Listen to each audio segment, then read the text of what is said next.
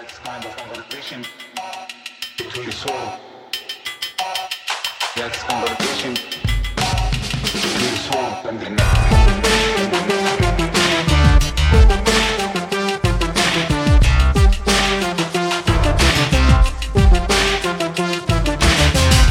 Hello, Prestige heads, and welcome to American Prestige. I'm Danny Bessner, here as always with my friend and comrade Derek Davison, and we're here to bring you the news. Derek, let's start with Israel Palestine, and particularly the Palestinian Authority might be losing control of the West Bank.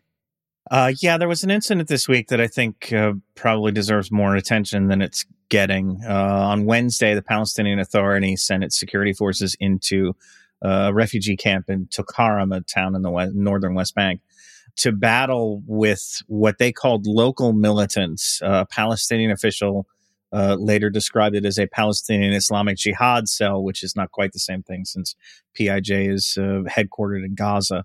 But either way, uh, there was one person killed. They may have been a civilian who was uh, caught in the crossfire, but I'm not entirely sure about that.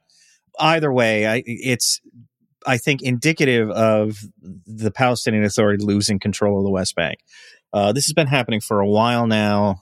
Obviously, people in, living under Palestinian Authority governance, such as it is in the West Bank, long ago soured on the PA. I mean, the, the polling approval ratings for Mahmoud Abbas and other uh, senior PA officials are just terrible. And and you know, I mean, it's a, an ineffectual corrupt organization. But we what we've been seeing over the past couple of years is, I think, largely due to the scale and intensity of Israeli violence in the West Bank over that period of time. The PA is now starting to territorially lose parts of the West Bank. You see a, a, a rise and a strengthening uh, of local militants like the Lions Den group and Nablus. This is not a new phenomenon, but it's certainly intensifying uh, in recent years. You see Palestinian Islamic Jihad and Hamas gaining ground in the West Bank at the PA's expense. Um, so I think this is something to watch, uh, and and I think the Israeli government, if it pushes to the point where the Palestinian Authority really collapses, they're going to regret it because the Palestinian Authority, if nothing else, uh, has been a pretty reliable agent for the occupation uh, over the last 25 years, and I think, or you know, give or take, uh, and I think if it goes away that's going to make the burden of maintaining the op- the occupation um, harder for the Israelis. More, it's going to require more work on their part. Now that said, there was a story in the uh, Wall Street Journal this week. Uh, apparently, the Saudi government has offered to start funding the Palestinian Authority again. That could help, I guess, bolster the Palestinian Authority's capabilities in the West Bank, maybe help it, you know, hire some more security forces or equip them a little bit better to deal with some of these groups that are challenging it. However, uh, what that sounds like is a, prelude to the Saudis normalizing relations with Israel, another part of kind of laying the groundwork for the Saudis to throw the Palestinians under the bus while still being able to claim that they care about the Palestinian cause because they're funding the Palestinian Authority, which really at this point has nothing to do with the Palestinian cause except as a manager of the occupation. But that's that may be where where this is going, and if if that happens, the funding is probably going to be less relevant uh, than the fallout from the Saudis normalizing relations with Israel, which is going to really redound, I think, against the, the, Palestinian Authority and against the whole peace process, because it's another example for the Palestinians themselves uh, that they are being cast adrift by the rest of the Arab world. Derek, what peace process at this point? I mean, it just seems like it's it's totally. Yeah, no, there isn't one. I think, but but the, you know, you can know that and have it in the back of your mind, and then you can have it shoved in your face when the largest power in the Arab world says, you know, hey, screw you guys, we're normalizing relations with Israel, and that's uh, that could be a flashpoint. I think. So to me, it seems like it's a pretty grim situation. I, I just don't see a way out of it for the Palestinian people. Is there any hope here? I, I don't see one. I mean, the hope was always that the Israeli government would eventually value normalization with its neighbors over maintaining the occupation. But now they get to do both.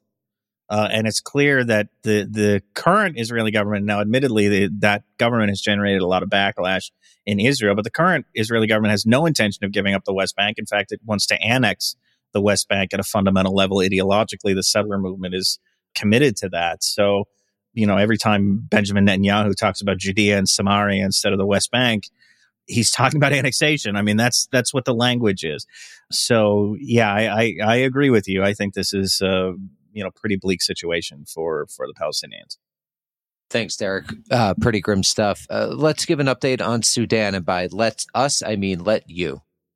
Uh, yeah, so um, there's not much to say about the the conflict. that's continuing, you know, everywhere that we've been talking about in Khartoum and uh, the cities around Khartoum, in you know, all at this point the states of, of the Darfur region in North and South Kordofan states. It's it's continuing uh, everywhere that it has been going on. A couple of things off the battlefield did uh, happen this week uh, over the weekend the head of the Rapid Support Forces, Mohammed Hamdan Dagalo, went public with a 10 point peace plan that, among other things, uh, this is, I mean, this is sort of, you have to laugh at how absurd it is. Among other things, it calls for the Rapid Support Forces to be merged into the Sudanese military uh, under civilian oversight.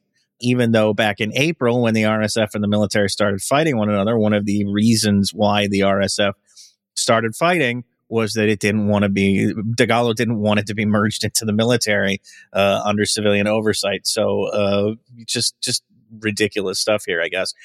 So that's probably not going to go anywhere. And indeed, uh, Abdel Fattah al Burhan, the the head of the Sudanese military, uh, rejected it pretty categorically on Monday uh, when he visited Port Sudan uh, he referred to the RSF uh, as a rebel group, essentially as a you know this is a rebellion, uh, and said uh, that we do not make deals with traitors. That's a quote.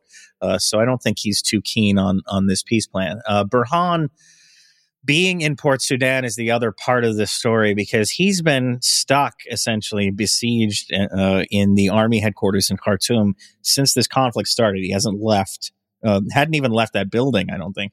Uh, this week he went on a, uh, or kind of last week and this week he went on a bit of a tour of Sudan, as I said, winding up in Port Sudan, and then from there went to Egypt. So actually made a trip abroad.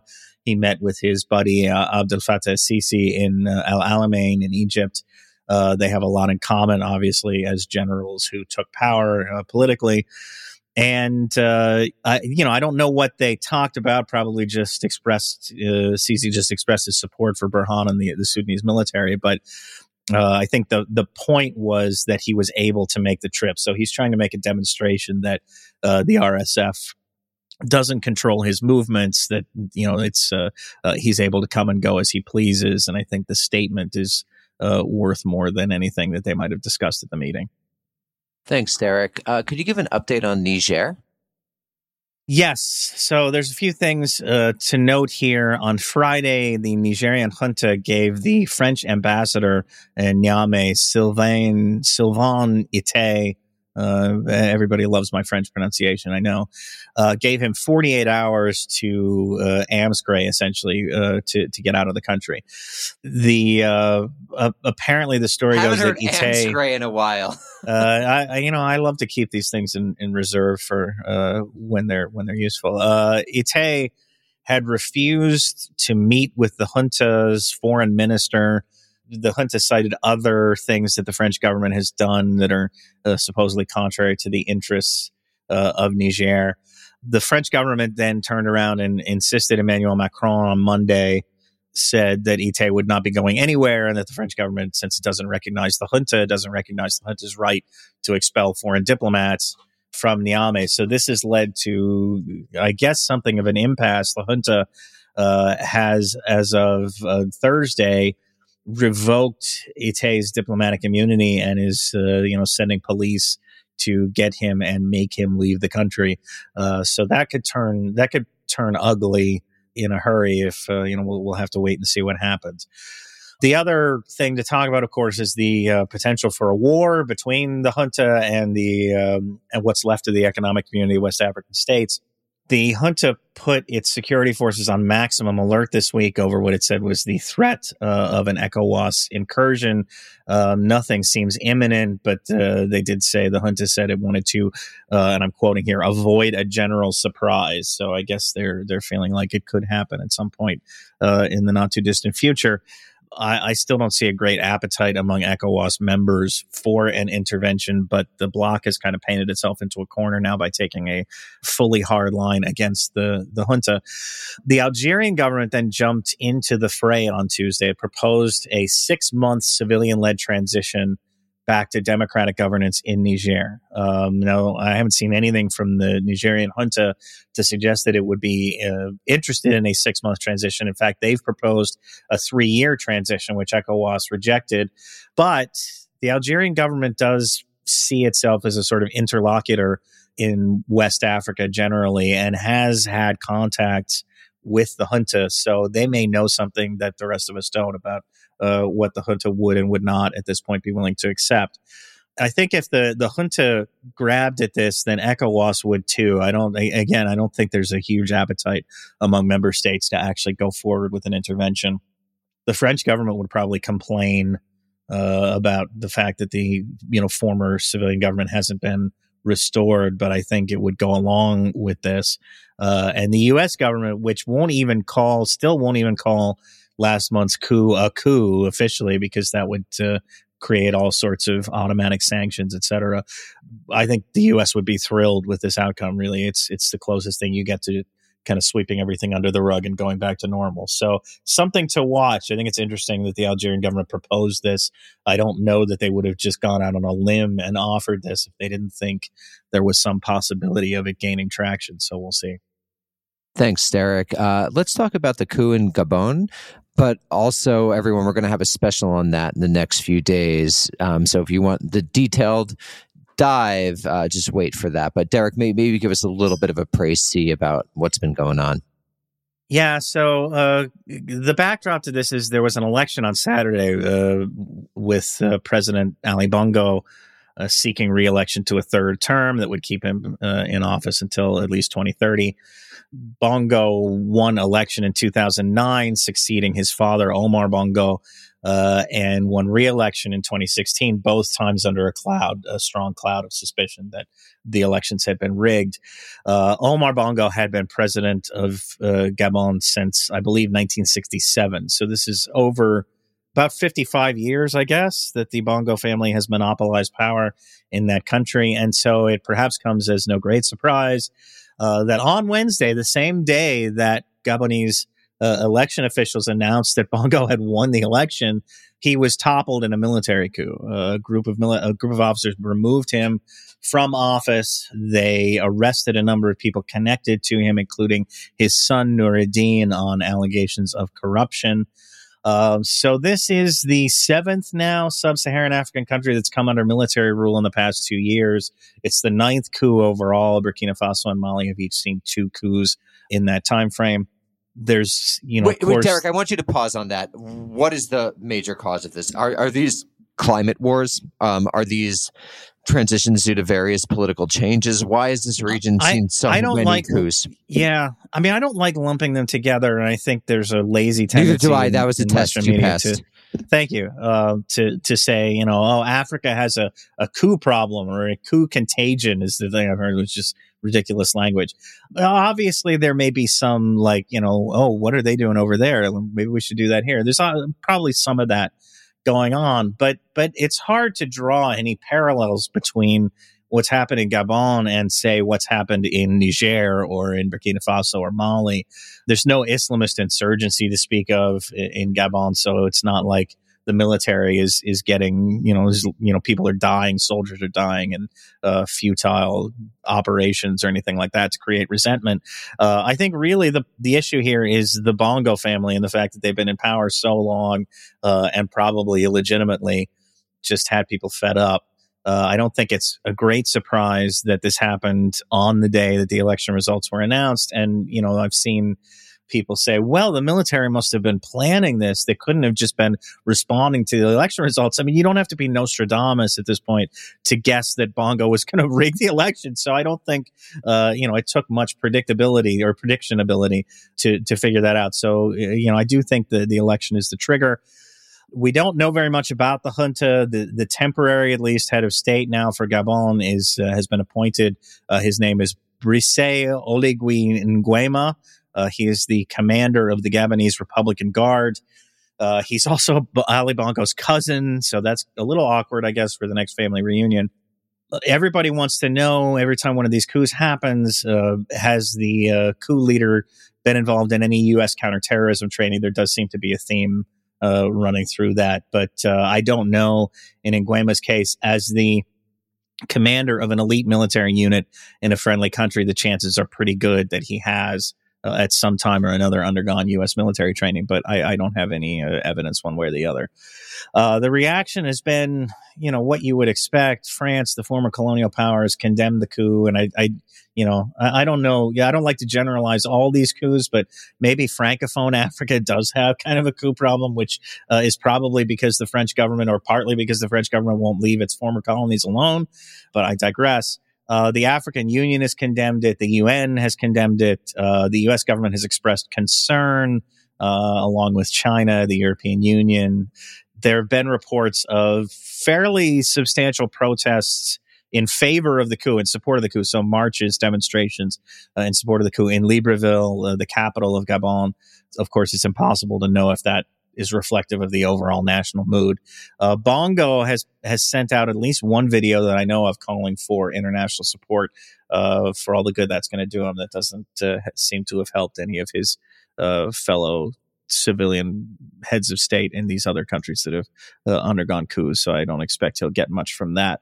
Uh, the junta did come out Thursday. I guess they're trying to, to hit this fairly quickly uh, and announce that they will uh, begin phasing in a transitional government soon and that they will respect this was the term they used uh, their commitments both external and internal.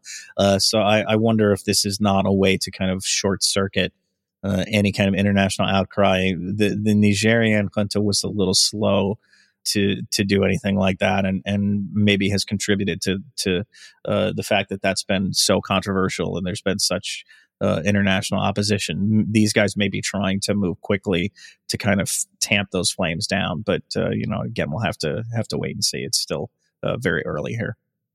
All right, Derek. Let's talk a bit about the most famous victim of vaccine madness, Yevgeny Prigozhin. Yeah, man. I you know I uh, I was stunned to find out uh, the Russian government uh, said this on Wednesday, and I don't believe it but if they do, I don't know. It's caused me to question some things. They're suggesting that the plane crash that that killed Yevgeny Prigozhin, the, the Wagner Group founder, last week, may have been intentional and may have been deliberately caused. Refuse to believe it. I refuse to believe I, I just, I, I can't. I don't know, man. I mean, it's it's uh, uh, it's hard to imagine. I'm sure. Anyway, uh, what I, I, take solace in the fact that if it was intentionally caused, I'm sure that the uh, Russian authorities will do everything they can to find the culprits. They'll leave no stone uh, unturned. So uh, just just uh, you know, I, it's little little uh, shaky, you know, kind of shaking my worldview here, but uh, but I know that they'll they'll do what they need to do to to get the the vile people who did this. All right, Derek, let, us talk about Ukraine. But before we do, um, I'm working on the introduction to a collection of essays that I have coming out titled Imperialist Realism. And I'm going back and I'm reading a lot of the early left wing responses to the Russian invasion. And it, it's pretty funny how everything that wasn't supposed to happen, the, the noble United States sending unlimited arms to Ukraine, it, it turns out to have happened. So more forthcoming on that soon. But Derek, what's been going on? So there's a couple of developments this week. Um, there are indications that the Ukrainians have developed uh, a more robust long range strike capability. And there's a couple of instances on Friday. Uh, they launched essentially a drone swarm uh, on Crimea. There were dozens of, of drones involved. Um, I don't know how successful the attack was. Uh, any anything like this in, in this conflict, you get uh, vastly different interpretations from the Russian side and the Ukrainian side. Uh, it does sound like at least a few of those drones got through uh, and caused some damage. Of course, the Russians insist, you know, they shot down uh, everything, but just the size of the attack, I think, is uh, is noteworthy. That they used, I think, forty two drones. That's that's not been Ukraine's style when they undertake drone strikes. Uh, it's been, you know, uh, one or two drones here or one or two drones there. To, to send that many in one mission is, is interesting. On Wednesday morning, the Ukrainians targeted at least six regions in Russia with drone strikes. Now, none of these seems to have been especially large, but targeting six regions at once is a fairly substantial operation. Uh, I don't know the success rate in most of them. There was clear evidence that they uh, were able to strike the airport in Pskov, uh, which is a city in northwestern Russia, damaging aircraft, causing a fire. There were other indications of explosions in Bryansk but I, I, don't know that there's been any confirmation of any any sort of damage in those other places. But again, pretty sizable out of character operation for the Ukrainian drone strikes or for U- Ukraine's drone operations. Volodymyr Zelensky then on Thursday uh, said that in fact Ukraine has developed a long range weapon that that can target uh, up to 400 miles or 700 kilometers away. Uh, this is important in that the Ukrainians have been sort of asking for long range artillery and other long range weaponry from the US, and they've been getting turned down. You know, turned down in the same sense that a few weeks ago they were getting turned down, or a couple months ago they were getting turned down on the F sixteen. Uh, so, you know, I suspect they they will get these things eventually. But so far, the Biden administration has said no, in part because it has expressed concerns about U.S. weaponry winding up being used in attacks on Russian soil and what that could uh, mean in terms of escalation. So the Ukrainians seem to be developing their own options unless they're getting them from somewhere else. But you know the the evidence that we have uh, at this point, which admittedly isn't much, uh, is that they're developing domestically their own uh, capability here. So that's interesting. I think um, you know maybe puts some targets in Ukraine and some of these occupied regions of Ukraine some tactical uh, Russian targets in range of Ukrainian fire, if that's true, and also enables them to do as they've been doing this week to bring the war into Russia in a in a bigger way. So uh, you know, could be an interesting development there. Uh, the other thing of note is that there's increasing chatter about a Ukrainian breakthrough in, along the southeast front in their counteroffensive. A week ago, maybe now, they announced the capture of a village called Robotynya, uh, which is located in Zaporizhia Oblast. Um, and the the suggestions are that, that not only did they capture the village, but they've pressed on a little bit south and have managed to open some kind of gap uh, at this point, pretty small, uh, in the Russian defensive line. Uh, if they are able to expand that gap enough to move, start moving large amounts of troops and vehicles through it. And that's a, a big if because the Russians still have air superiority, they have artillery superiority. So, uh, you know, there's a lot to, to overcome here. And of course, the area is heavily mined and they still have pretty strong defensive positions. But the feeling is that maybe they can uh, make a move on the town of Tokmak, which is further south uh, it's something of a logistical hub for the Russians in that province. The ultimate goal here is Melitopol, the city in the southern part of Zaporizhia Oblast that uh, uh, the U.S. the U.S. intelligence community assesses the Ukrainians aren't going to be able to to do it; that they don't have the juice to get there. So, you know, we'll see. Uh, that that's the ultimate goal of the counteroffensive, I think, at this point, because the Ukrainians feel like if they had control of Melitopol, they could break the Russian position in Ukraine in half uh, and separate, kind of disconnect the the Donbass from Crimea.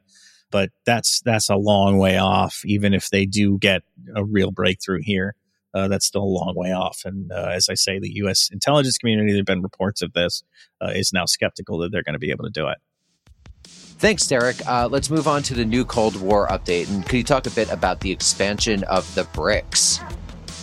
Yes. Uh, so, you know, we talked last week about the BRICS Summit and that expansion was on the table. Uh, the gang wound up somewhat surprisingly on Thursday when it wrapped up in Johannesburg, uh, inviting six countries to join BRICS Argentina, Egypt, Ethiopia, Iran, Saudi Arabia, and the United Arab Emirates. Uh, I don't think uh, most people, uh, most observers, at least the analysts that I was, you know, looked at, read, whatever, uh, expected they, there was some expectation of expansion, but not six countries. And there had been discussions prior to the the summit of disagreements within BRICS about whether to expand at all.